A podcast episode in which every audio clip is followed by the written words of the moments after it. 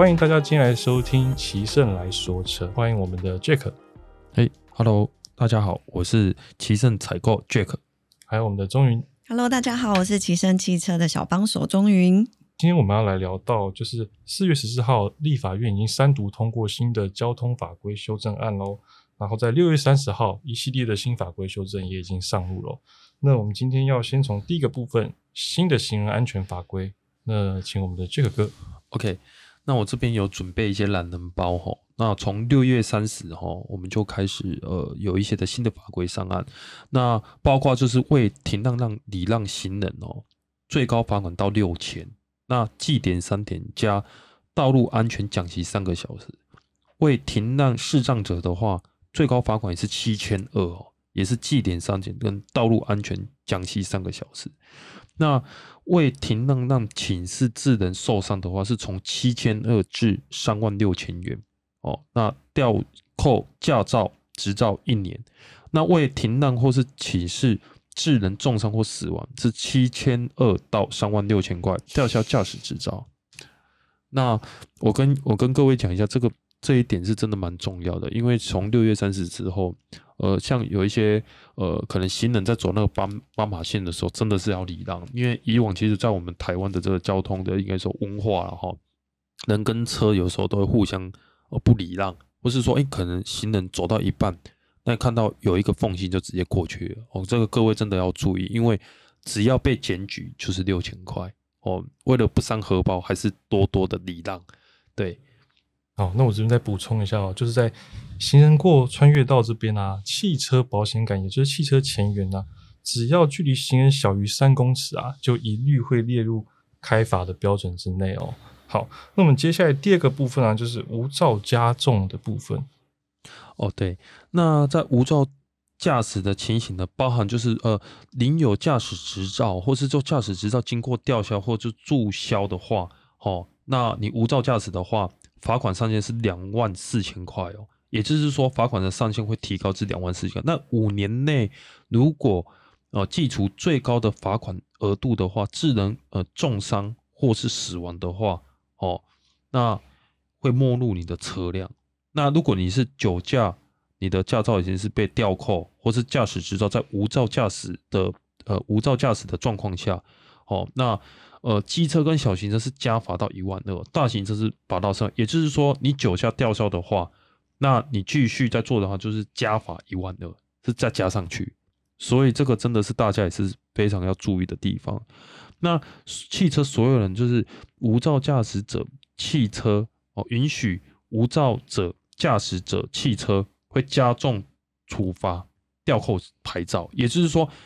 你你的车子是你的，那你把这个车借给无照的驾驶人去使用，哦，那你最终的话也会被处于吊扣你的牌照，所以这个都是要大家要特别要注意的地方。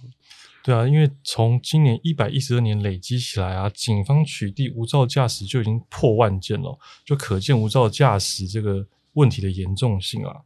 好，那我们在。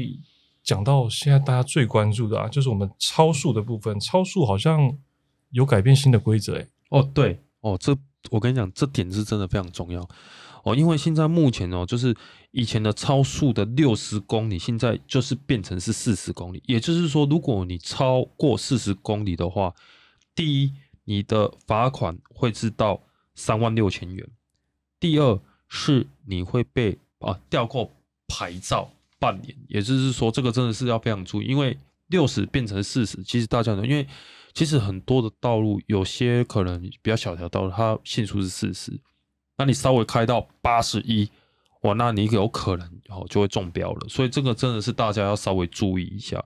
那呃，它包括就是危险驾驶的时候，就是说，呃呃，我们常会遇到这个。高速公路，然后违违规回车或是倒车逆向驾驶，吼，这个部分罚款上限都是到三万六哦。那你的这个应付的这个呃刑责哦，可加重至二分之一哦。这个都是大家要特别注意的地方啊。哦，这部分我就特别有感了。就我家地下室旁边停了一台特斯拉，牌照拔掉，我想说是不是为了节税的关系？而想要电动车不用瞌税啊？一问车主，他说。他被吊销牌照了，呃，主要就是因为这个新法规的关系啊，所以大家还是要注意一下。接下来是第四部分哦，民众检举的项目增加，那可以请钟宇来说一下吗？好的，那这个。民众检举可增加的项目有点多，大家要注意一下。那像第一点就是人行道、行人穿越道、桥梁、隧道、快车道等临停违规，这个都是会被检举的。再来就是行进未设行车管制号志的行人穿越道，没有减速慢行，或是包括像行驶前没有让行进中的车辆以及行人优先通过的话，这个也是都会被检举的。再来是不注不注意来往的行人，或是你转弯前没有减速慢行，这个也不可以。再来是倒车前你的倒车灯光是没有显示的，或者是倒车时没有注意到其他的车辆或行人。那再来还有两点也是要注意，就是包括像消防车、救护车、警备车、工程救险车，还有一种毒性化学物质灾害事故应变车的警号。嗯，我们不能尾随在他后面急驶，这个都是会造成很严重的事故。哇，这个是蛮重要的。对，很多人都是在看到救护车在开的时候，就直接尾随他，因为可以快速通过。哦，很多哦，现在都不行了，只要被这被录影就直接开罚。这个真的要特别注意。那最后一点的话呢，就是在公共场所的出入口，或者是有停那个有这个消防栓的地方，都是禁止停车的。所以这个这些以上七点，大家要特别注意哦。那之前民众检举的项目有缩减啊，所以让人家蛮不满意的。那这次新增的这些项目啊，呃，有些人会很开心啦，但有些人蛮不快乐的。不过就是我们不要违规，就不会被检举啦。对，不要跟荷包过不去。其实说真的，现在最近是大家是一直在吵着是说那个超速。其实我觉得像礼让行人，我觉得这是好事，因为其实可以减少很多的这个。交通事故啊，吼，那也是保障这个用物人用用路人的这个呃生命安全。但是我觉得像这次，因为现在大家比较吵的是说的这个超速事实的这些块部分，因为其实超速不只是罚单哦，就是你的牌照必须要被吊扣到半年。那其实这会造成很多，就是很多可能如果你被吊了，那你这台车可能半年都没办法使用。那这一点的话，是最近是议题，可能大家会吵得会比较凶的一点的议题啊。哎，那最近还有人在说，就是被吊扣的车辆是不是还有办法可以交易啊？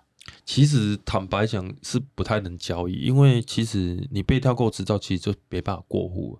那再加上就是说，呃，车价只会跌不会涨，那你可能在往后在半年卖那个价格就不太一样啊。比如说，如果您是在一月被吊扣，那必须要在七月才能。那一月跟七月的价格不太一样。那如果你是八月的话，那已经是到明年度了。那明年度跟今年年度的价格已经是不一样。对，哎，那车商除了就是说收车，因为时间的落差导致叠价，会去看驾驶人的行为吗？呃，你是说什么意思？就是说，如果他今天是因为超速啊，或是呃逼车危险驾驶导致被吊销吊扣牌照啊，那这个车辆记录会不会影响到他的？